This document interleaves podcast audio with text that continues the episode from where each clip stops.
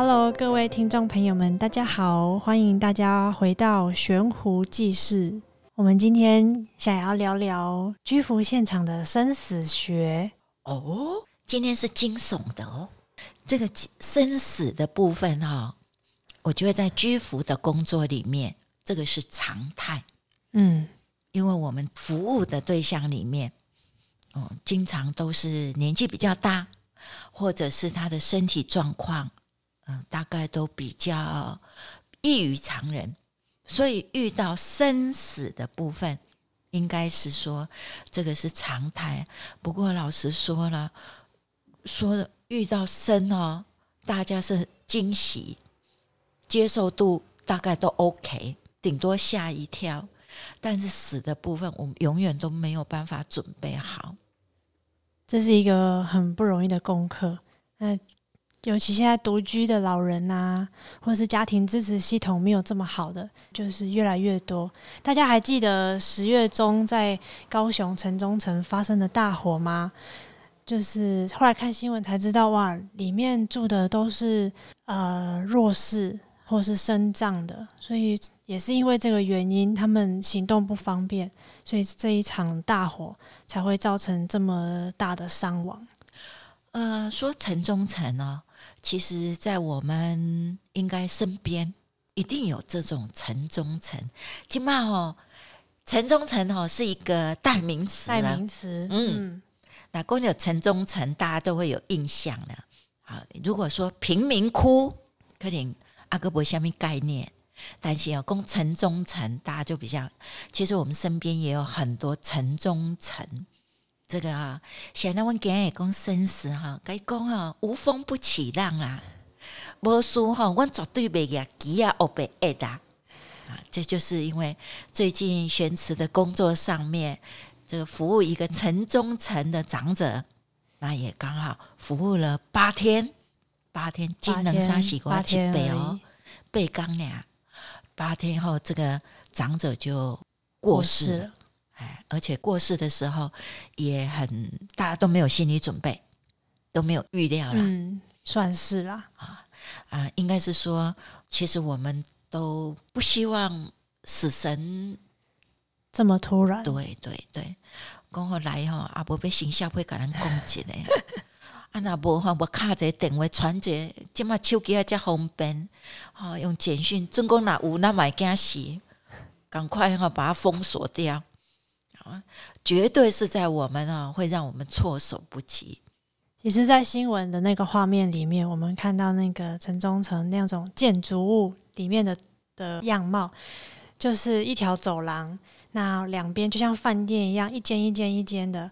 然后走廊上面可能就是又堆了很多杂七杂七杂八的东西，所以要走啊，轮椅要推啊，都不是很方便。对，那其实就是在发生那个火灾不久之后，我就接到了这个个案。然后那天我去，就是一个一个我们常常去去的一个市区。那在市区的巷弄里面，竟然就出现了一栋建筑物。里面我一走进去，就是一个走廊，两边就是都是房间，就是像城中城那个新闻画面的那个样子，有震撼哦。哦，我想说，哇，原来这个市区里面也有这样子的一个地方，而且那时候真的就是城中城火灾发生不久，所以就是就是直接很直接的联想，哇，我真的就是来到了类似城中城的地方耶。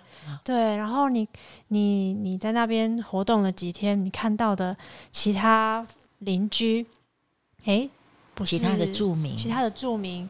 嗯、不是游民，社会局安置的，就是都是滑着轮椅、身障的一些朋友。那也有些是可能经济比较弱势的，也有小孩住在里面，也有妇女，真的是各种各种人都有。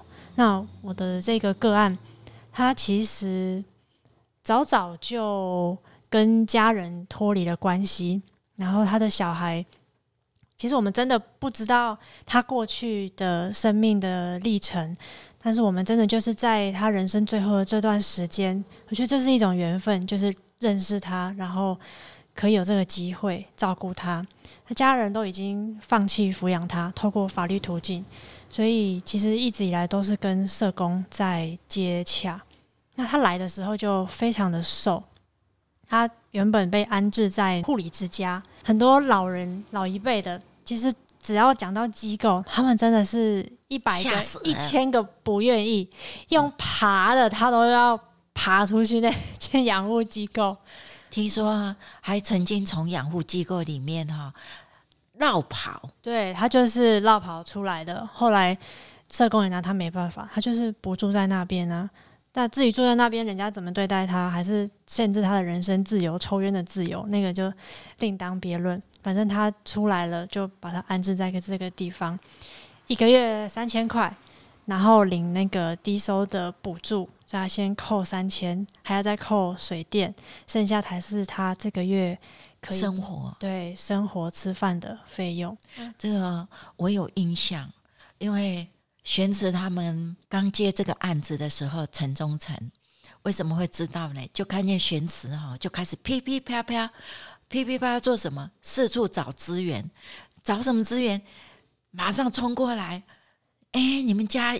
阿公有没有不要穿的冬天比较暖和的内衣？有有有有有，我来找。然后找了没多久，啊，有没有袜子？旧一点也没有关系。天气转凉了，天气转凉，有有有有。他们不呀，他们现在跨选址，宽一大堆啊。有没有棉被？还有棉被。还有脸盆。哎，我就搬了一大堆过去，因为真的什么都没有。哦啊，真的能看见哈，我们家居服居服工作的个这个物资筹备呢。我老实说，我第一天去的时候，我我是自己一个人去，嗯、然后走进那个地方，我老实说，我有一点点害怕，因为里面不知道住什么样的人。是，然后我一打开他的房间，哇，那个那个味道，真的会让你永生难忘。他的床尾就是大概快十包的尿布。里面全部都是粪便，还不知道不知道放几天了，所以因为他没有办法处理。对，他一进去之后，他因为他没有办法进食，他整个是非常虚弱的。他之前才三十几公斤，我相信我接触到他的时候，应该可能三十出，甚至不到三十公斤。哇，真的是皮包骨的状态。那还有整个都没有牙齿，所以。他根本没有办法自己开瓶盖，自己吃东西，真的都没有办法。哇！啊尿布一脱就是往床尾丢。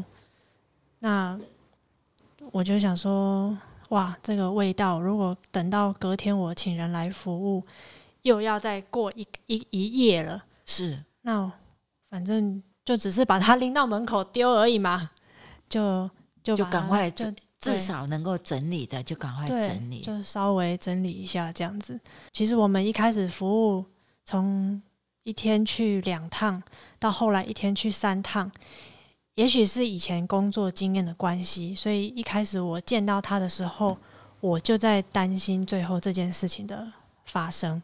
担心什么？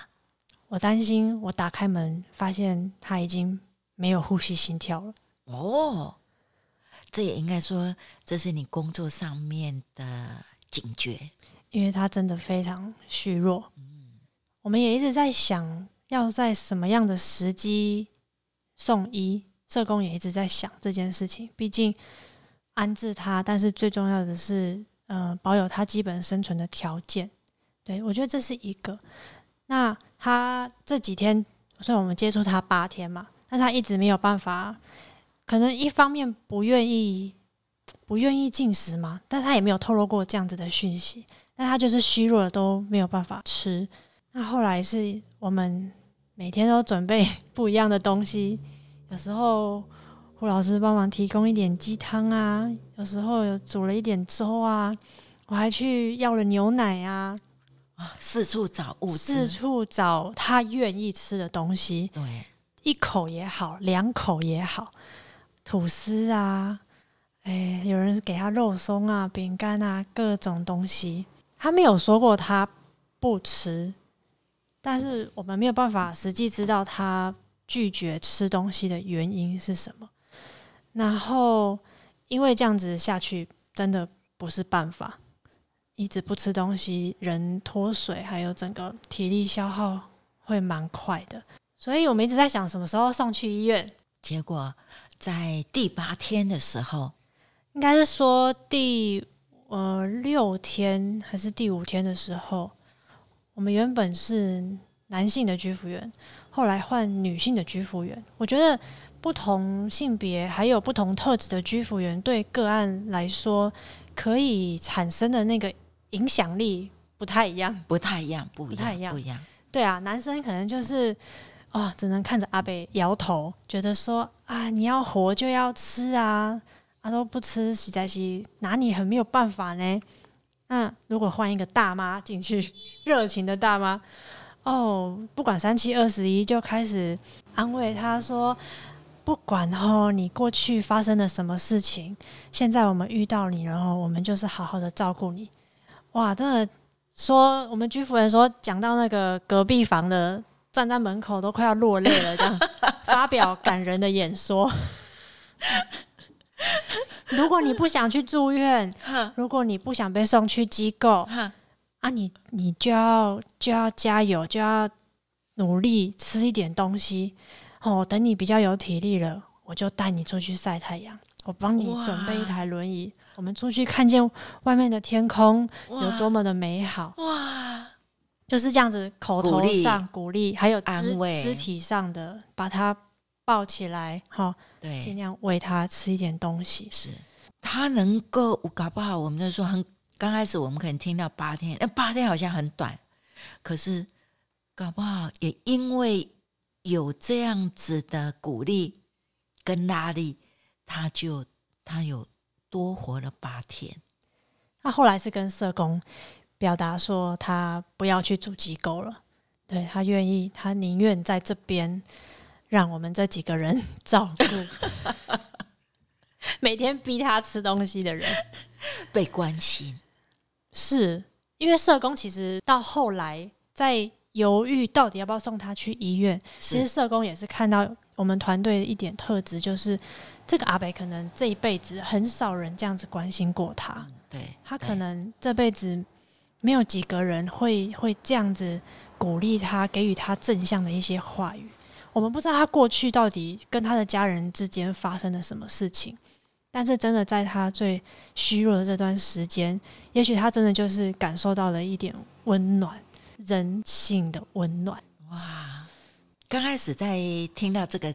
个案的时候，会觉得说：“哎呦，好像好可惜，只有照顾到八天。可是如果了解到那个过程，我们会觉得，哎，这八天真的是很丰富的八天。每一天，我们都在想，想尽办法。”怎么样把它盯起来，让他可以继续在社区生活？在可能在他人生最后的这一段里面，嗯，他过的是完全是不一样。以前可能没有人注意他，甚至讨厌他、遗弃他，可是，在最后的时候，是有人重视他，而且不是因为他有钱呐、或者是因为他长得帅呀、或者是他又能够带给什么好处？不是诶。是因为你们尽到你们除了这是你们的工作，然后你们在工作上面，你们愿意再多做一些，多投入一些在你们的工作上面。这个居服员碰到他们服务的个案死亡的话，这个对居服员来讲，不管是照顾的长或久，都是震撼呢。是啊，毕竟他们。呃，大部分的居服员也许过去都不是医疗从业人员，所以而且他们，呃，大部分居服员的特质，其实他们就是很很热心，是。那有时候你也可以说他们比较鸡婆一点点，对，他们是对人是非常有一股热热情在的，所以当他们遇到这种生离死别的时候，嗯，其实不容易。尤其又他必须要继续下一个工作，而且是每天没有办法停下来的时候，要去怎么去消化这件事情？一来他们可能真的会吓到，因为是打开门急急忙忙，可能只有半个钟头、要把所有的服务完成，尿布要换好。如果尿湿了床，通常听说还有那种哈，先去做工课做了时阵，哎，你讲阿伯阿伯，诶，奇怪啊，今天拢无欢迎啊呢？对，然后做完了再去看，哎，阿伯啊，那伯啊，怎么不太一样？嗯啊，挂掉了。嗯，但是他已经跟他这个接触。工作哈，翻来翻去，甚至里面他就先做他其他的事情。对，好那种后事后再回想起来的时候，啊，我我喜欢对居服员来讲哈，马西是一个很大的压力啊，是。Shock shock，对啊。Shock，所以我才说那一扇门每一天打开，真的都不知道是什么样貌，就是一个小套房啊，深呼吸，对，深呼吸，而且一走进门一打开的时候，你看到不是马上看到床。是正对的那个窗户，所以你真的就是这样稍微走过来，你才会看到床上的那个人现在是什么样的一个状态。而且这个还不是这个最惊讶的，我还有听过有居服员，他是第一天要去服务，是哎，刚进去就发现服务的第一天进去就发现，哎，阿嬷怎么不太一样？后来赶快，赶快叫救护车！哎，阿嬷走了。第一天提着便当要去给阿嬷吃，我想哦，都可以想象那个震撼。对啊，还没上工，所以有居服人就跟我说，我们有时候会了解他们。哎，为什么你们觉得做这一行有什么和别的行业，或是你过去从事的行业最特别、最不一样的地方？嗯，那这位居服人就跟我说，做这一行后。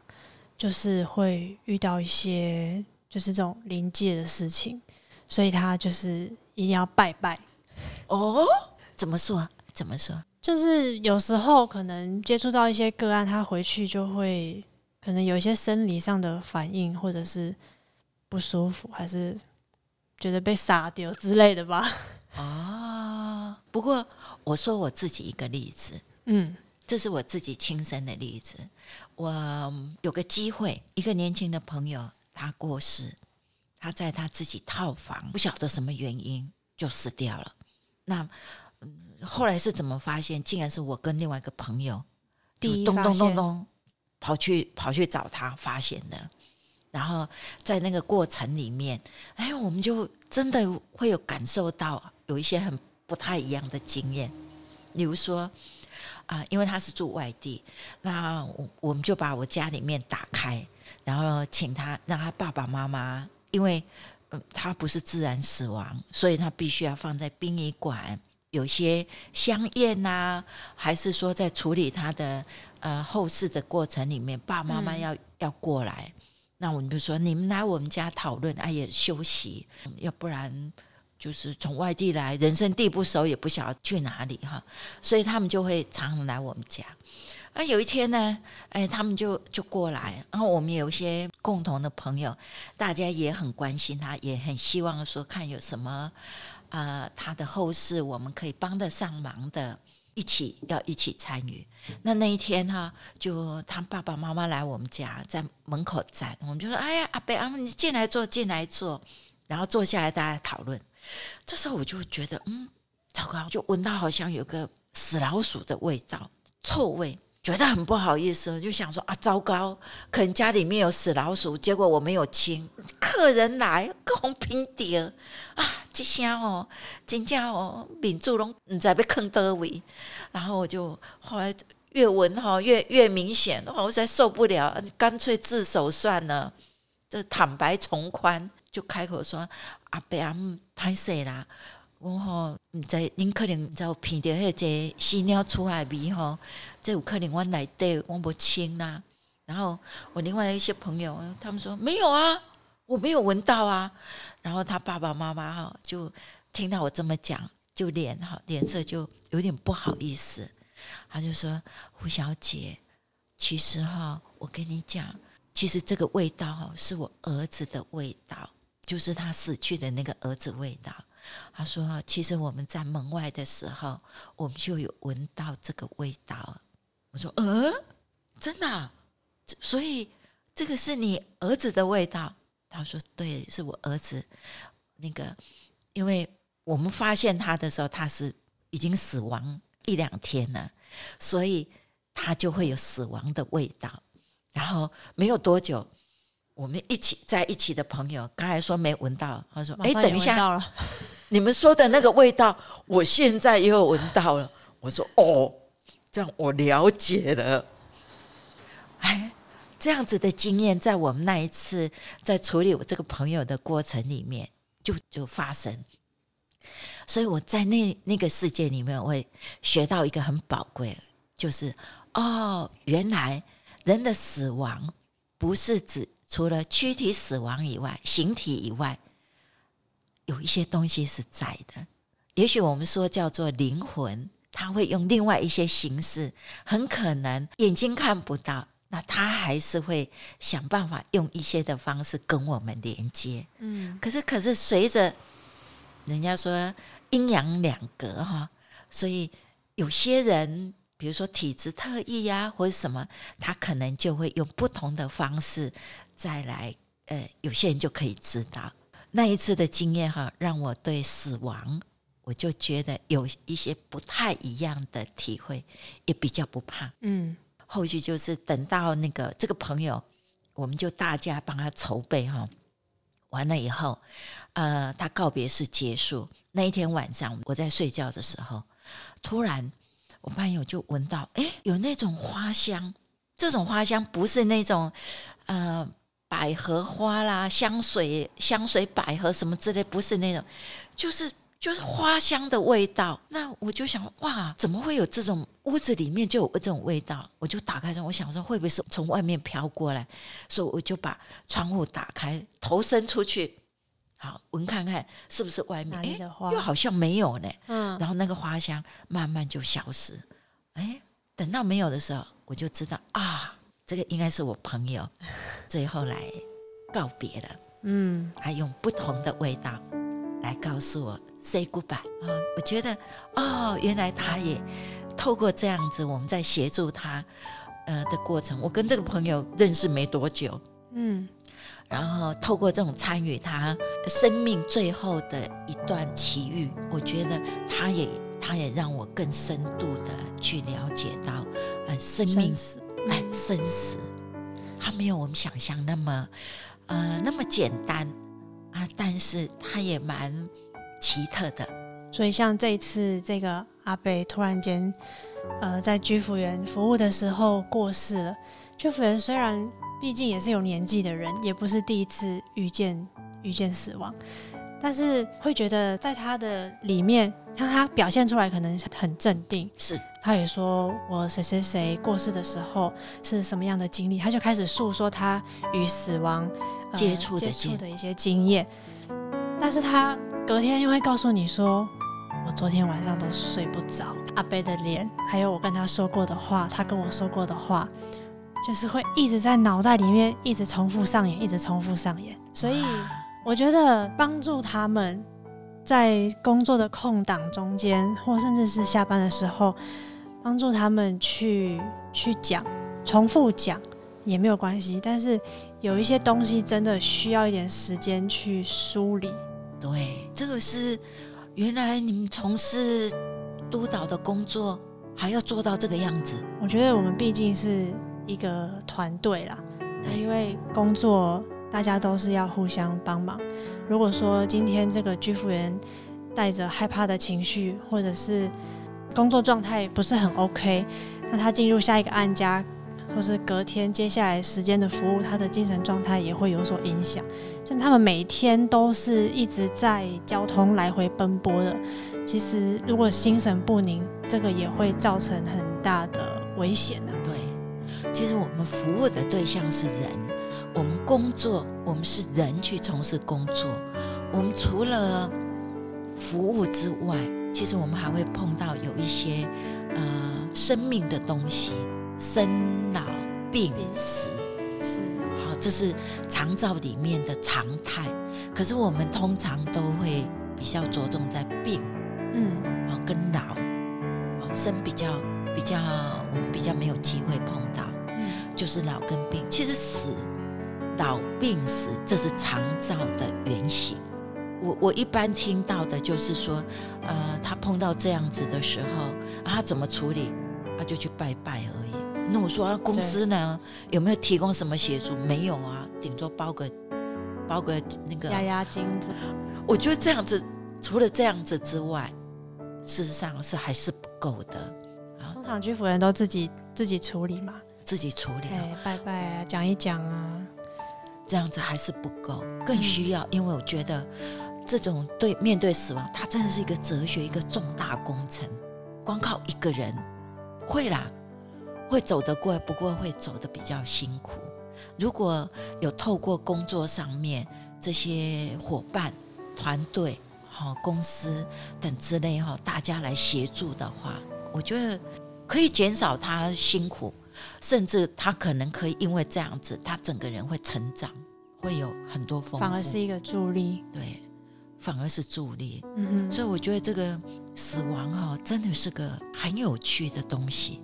我们面对它，而且是真诚的面对它，它会教导我们。它的礼物经常是出乎我们所想象。不过，我们也可以来分享一下，就是在长照里面的常规。嗯，居服员遇到他服务的安家去世了、死亡了、挂点了，嗯，那那通常要怎么处理？第一个当然就是你要先判断他有没有呼吸心跳。那如果有家属在也在家里的话，当然就是赶快赶快叫人，对，赶快叫人。如果还有一点点呼吸心跳，或者是说你不是那么确定，其实通常就是直接开始做 CPR，除非家属也在场。他说：“哦，这个一忙忙着，我有天内的放弃。”就是已经很确定说，就是让长辈或是他的家人自然的结束，不要再有任何的外力。那当然就是不做。那另外一个情况就是说，你非常确定他已经没有呼吸心跳了，你你看到就是瞳孔放大，手脚已经冰冷，甚至你看到尸斑，那你几乎很确定你就是不需要做 CPR 了。那那个时候其实你应该叫的是警察啊，因为通常居服员。他们其实很少真的有这样的经验啦。你可能真的是非常幸运，你才会在你居服从事的生涯 会遇到这样子的一个状况。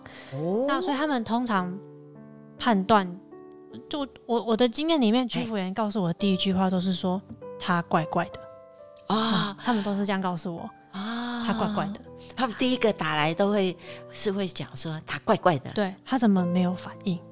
哦，哎，他们都会这样子说，那大概就知道可能真的不对劲了。对，那第一时间我们没有办法去到现场去确认，所以通常第一个反应还是就是直接叫救护车来。有没有可能说他如果说怪怪的，他没有反应，嗯、你拍照赶快给我看一下？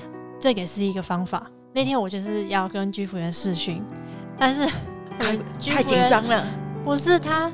他可能平常在用 LINE 视讯的时候，他就是一直有一个背景哦，好好，对，就是现在不是有那个可以有背景啊，然后就是花花的那一种，嗯，然后你也知道，就是有年纪的人，你要他操作手机，他就是很难当下不要来用啦，对，用用口述的方式说，你就把背景关掉啊，你就是把那个哪个地方按出来特效的地方，然后按关掉。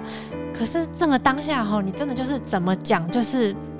哎，人的紧张啊，吼，没有办法，人的刚刚看怪怪的。事实上，哎，卡丘拢皮皮抓，手机还拿得起来，已经做万幸啊。所以我一直没有办法看到他。我知道说好，我现在马上过去，那我再就是直接先叫救护车。哦，对对对对，只要觉得他怪怪的，嗯，好，确认通报督导了以后，就叫救护车，就叫救护车。哎，其实我也要问哈，玄慈有在安宁病房工作过？短暂的经验 哦，在安宁病房，通常接触死亡的机会是比较多的。当然，嗯，你们怎么看一个人快接近死亡的时候，他大概会是什么样子？哦，嗯，快要死亡，其实一来就是人会比较虚弱，然后会比较嗜睡。那有一个蛮明显的征兆，就是我们临床叫窥探式呼吸。喟叹式呼吸，你会发现这个人每一口气在吸的时候，好像就是在叹气，哦，会那个呼吸的频率会拉得很长，很长。每吸一口气，好像时间会拉长，然后很快的就，啊、就是，哼，然后胸部的起伏会蛮明显。的，会越来越慢，对，间隔越来越久，对。哦，我曾经在安宁病房工作的时候，我真的就是亲眼目睹一个个案在我面前咽下最后一口气，哇，真的就是，哎、欸，那一下下去，哎、欸。怎怎么怎么没有再吸气了？怎么没有再动了？怎么没有的那个？是真的是最后一口气，真的是最后一口气啊！是是是。那我们通常因为在临床是有听诊器嘛，所以我们比较好去确认说他还有没有心跳。那你也可以摸脉搏啦。如果是居服员在家，在居家的现场没有工具的时候，摸脉搏，然后呼吸，然后瞳孔。这一些的，然后他肤色呢？其实肤色不会到这么快，不会那么快啊、哦。对啊，冰冷，温度、嗯、冰冷也是要一点时间，一点时间。像这一次，其实居服员去服务的时候，阿贝还是有温度的，还是有温度。对，所以可能真的是刚走没有很久。好，所以我觉得这死亡是我们人生里面每个人必经的，是。可是没有做准备。没有去了解他，嗯、没有没有超前部署，是因为大部分都尽量不要去谈嘛，觉得是一个禁忌的话题。我们可以决定啊，可以决定说哈，在我们人生里面，我们最后的舞台的决定，嗯、呃，最后的时候，我们是要怎么下来？好，或者是到最后那一刻，我们都不晓得是什么，就随便啦。所以其实我们也会觉得。阿北可能有选哦，阿北可能，我觉得冥冥之中啦，会让你觉得说，其实这个居服员才才 care 了他三天而已，我们总共 care 八天，是我派了两个人，是啊，其实这居服员他才 care 了他三天，他偏偏就是在他，而且早上的两个时段是另外一位居服员去，早上都没带机，哦，我早上也有去，当天早上。没带机，还有就觉得他今天。比较虚弱而已，他每天都很虚弱。对呀、啊，也没有那个那个突然就很有，人家说还有回光返照，嗯，也没有啊，也还好。啊，嗯，就是他也可以跟我表达，他不要起来，不要洗澡，呃，不想吃东西，就跟过去的七天都是这样，都是这样，都是这样，都是要连哄带骗，要好话说尽。然后甚至有人要扮黑脸，是，所以唯独就是最后这个居服员对他是最温柔，呃，给他最多温暖，给他最多鼓励的的的一个人。所以有时候你真的会觉得冥冥之中他们会会选，所以才听起来哈，生命哈还真的是很有趣，很奥妙哈，嗯，很奥妙。最后我们还去殡仪馆送他。最后告别式的时候，是因为最后他的家人一样，就是不不愿意出面，所以后来是慈善会去帮他完成最后的这些后事。对，那居福员虽然才三天，但是用情甚深呐、啊，所以那个历程走完，我相信对居服员也是一个。圆满的结束。其实有时候参加告别式啊，我觉得那是一个很重要的疗愈、嗯，治疗的一个过程。没有跑完，就是你那个过程里面，你就会有一个有一块就会缺在那里啊。不过要去参加，要把它全部跑完，这个也要有相当的勇气哦。今天跟听众朋友我一起分享居服的。生死学，希望大家没有吓到，用这样子跟所有听众朋友分享。那我们今天的节目就进行到这里，下回见，拜拜。